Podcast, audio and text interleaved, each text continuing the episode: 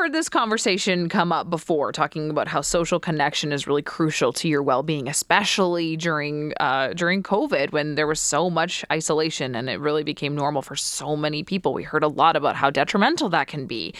So, should we have public health guidelines to help us make sure that we don't steer ourselves into loneliness and isolation? We're going to get into it right now with our guest, who's assistant professor in health sciences at Simon Fraser University, Dr. Kiffer George Card. Dr. Card, thanks so much for making the time. Really appreciate it. Thanks for having me. Let's just define, if we can, from your perspective, how crucial is social connection as a remedy to loneliness? You know, most of us have an intuitive sense that social connection is good for us, that it's good for our mental health and physical health.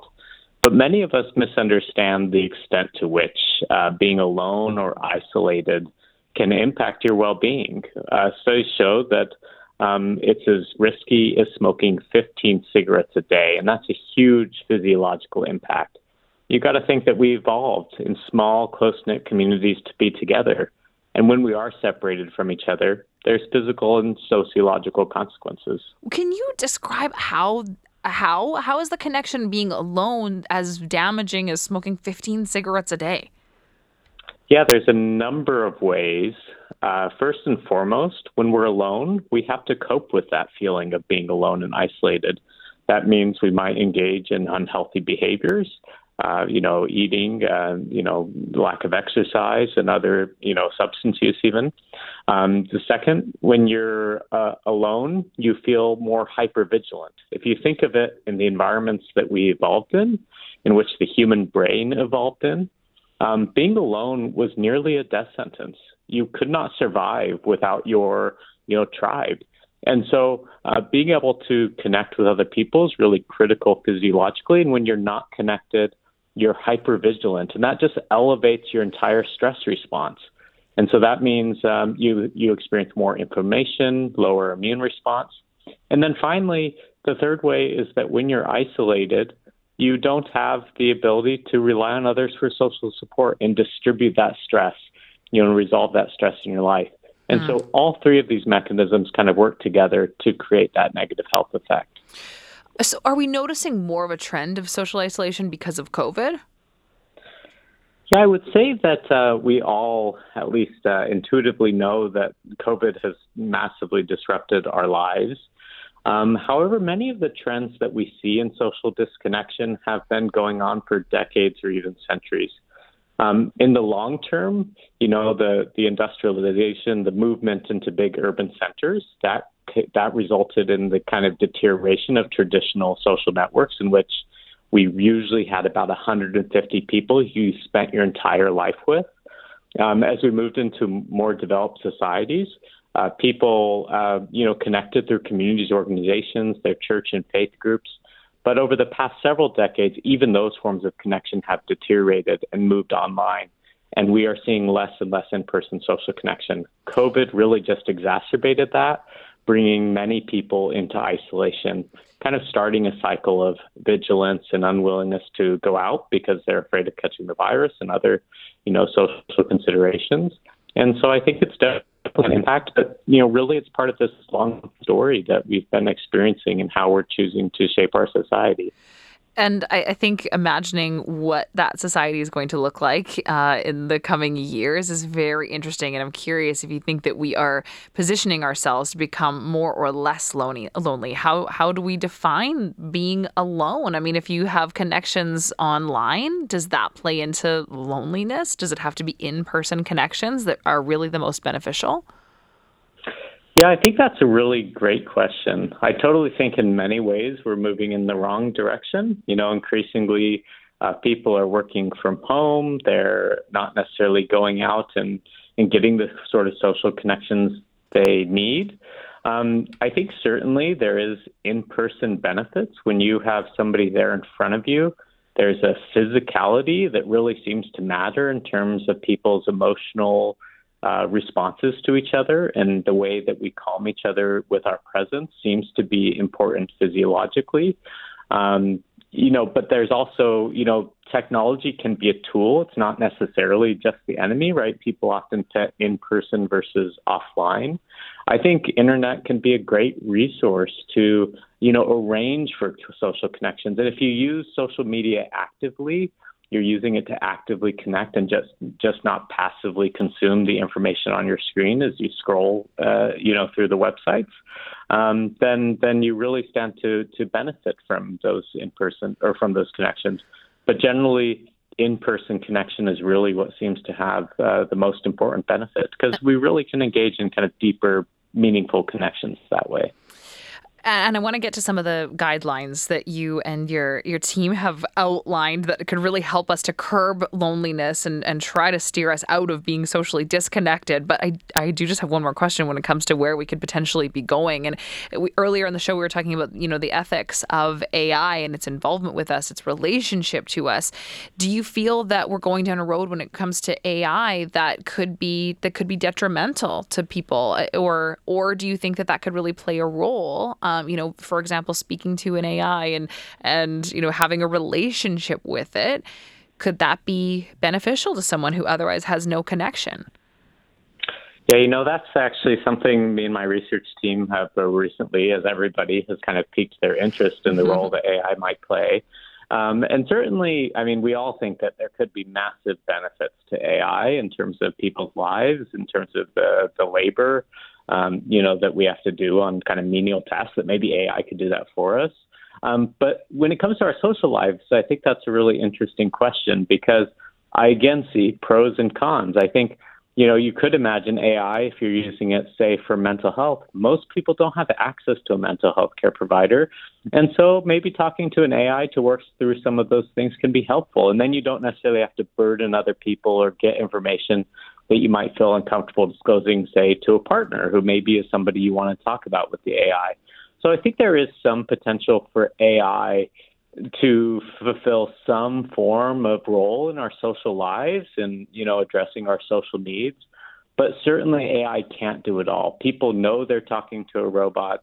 Um, and, I think you know there's there's missing those physical aspects and physical dimensions of having somebody that you can really turn on you know when you when you need a ride to the doctor or you know that's something AI can't provide. And so um, you know I think that throughout our society we've constantly marched in that direction of finding ways to outsource mm-hmm. fundamental things like social support. Yeah. you know we've taken that away from our friends. Most of us think oh I can only talk about those topics with a therapist. But no your friend is right there. You can talk to your friends. You can talk to your family. And I think we need to really reverse that trend and remember that community is really where a lot of that responsibility to find support lies and reminding us of how important that community really is and how beneficial that is to our overall health, not just our mental health, but our physical health as well, uh, is what you have outlined in public health guidelines or the suggestion of what public health guidelines could really look like to help steer people into maybe a healthier lifestyle. I want to talk a little bit about those guidelines, what they look like, and how they could potentially be enforced. Uh, but Dr. Card, we do just have to take a very short break. So we're going to come right back into this conversation. I promise we'll be very quick, uh, talking about public health guidelines and could they help stop loneliness? Our guest is assistant professor in health sciences at Simon Fraser University, Dr. Kiffer George Card. We'll be right back in three minutes learning that loneliness can be very damaging to our overall health. So, should we put in some public guidelines to make sure that we don't get to that point where our loneliness or our social isolation is really harming us? Our guest is assistant professor in health sciences at Simon Fraser University, Dr. Kiffer George Card. Dr. Card, thanks so much for sticking around on hold. Appreciate your time this afternoon. Yeah, no worries. So when we're talking about enforcing or or placing health guidelines around trying to steer us away from loneliness, what would those guidelines look like? Yeah, so guidelines are just basically, you know, strategies to help people know kind of what is the minimum that you need or, you know, what do you actually need to be socially healthy and fulfilled. And so, you know, those can deal with how many friends you should have, uh, how much time you should try to spend with your friends and family, um, you know, where you should prioritize investing that social energy that you've got. What would some of those recommendations really, really look like? Is there a certain number that people should be trying to strive for? Yeah, you know, this is something that we've really um, been trying to understand. We're convening global experts in social health, social psychology, uh, loneliness, isolation to really uh, develop a consensus set of guidelines. Uh, some of our preliminary work in this, based on the Canadian Social Connection Survey, has been used to kind of answer some of these basic questions that maybe haven't been the fi- focus of previous research. Mm-hmm. And so, uh, for example, we see that uh, three to five close friends kind of seems to be that magic number where you always have somebody that you can call on for support. And people who achieve that, three to five close friends, they have the lowest levels of loneliness, uh, you know, lowest levels of depression and anxiety. And that's kind of regardless of the level of introversion or extroversion that they experience. And so everybody seems to need something around that three to five friendship mark. Um, but of course, you know, nearly 70% of Canadians have less than five friends. And so uh, it means that there's still a lot of uh, work to be done to making sure that people aren't just relying on their partner or spouse but they actually have that supportive community such that they always have somebody to turn to. Okay, so three to five friends for all of us. That's the recommended amount. How much time should we be spending with them? Yeah, time is a really good question. We kind of have found that between one to three hours, so that's like seven to 21 hours a week, that might seem like a lot. The average Canadian, according to our survey, gets about 14 hours of social interaction per week. So that's, you know, talk around the coffee cooler, that's uh, hanging out at dinner, that's spending time with friends on the weekends, all those sorts of social from both your family and your friends. Most people want something like 18 hours. So we're getting about four fewer hours than we want. Mm. And as what we're saying is you probably need probably three more hours than you think you need.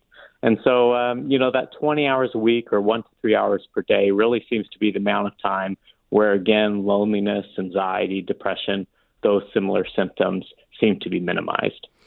How how would you enforce these guidelines, or or could you? You know, I don't think uh, I don't think it's about enforcement so much as it's building awareness. Um, most people just don't understand. We were taught, for example, eating fruits and veggies is good. Half your plate green. We were taught you need 120 minutes of exercise, you know, each week. But nobody was necessarily taught that it's actually consequential to your health. And so while most of us, you know, have diets that we're following or we have exercise guidelines, we make time to go to the gym, we don't necessarily consciously prioritize social connection in our lives. So these guidelines really serve as first and foremost something to build awareness, to teach us that, you know, social connection is important, that you need to be doing it, that your body and your mind need to be connecting with others and that policies at all levels of government and your job really need to recognize and respect that. So, you know, are we building workplaces where employees can interact? Or are we building, uh, you know, workplaces where people have time to go home to their families? You know, there's lots of different, I guess, policy consequences or like other decisions that might that might spring off from these guidelines.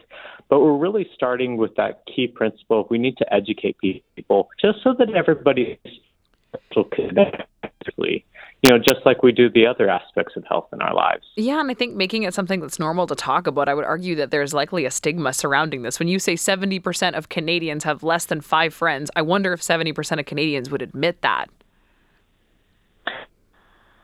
Staggering that just the number of people who, who who have no friends, they have nobody they can count on or rely on you look at the number one predictor of depression, and it's not having a close kind of confidant to confide in. Oh. You look at the number one predictor of happiness, it's not having or being unhappy across your life, it's not having those close relationships. These are things that are common experiences, but you're right to say, you know, there's almost something self deprecating about saying that you don't have friends because that's interpreted as like, oh, there must be something wrong with you. Right. But people don't realize it's actually the way we've built our society. It's really hard to be, you know, embedded in a social network these days. Dr. Card, thanks so much for your research and uh, for your conversation this afternoon. Yeah, thanks for letting me share it. Of course. That's Dr. Kiffer George Card, Assistant Professor in Health Sciences at Simon Fraser University, uh, talking about how important it is that social connection be a part of our lives. So, three to five friends and about 21 hours of social interaction a week.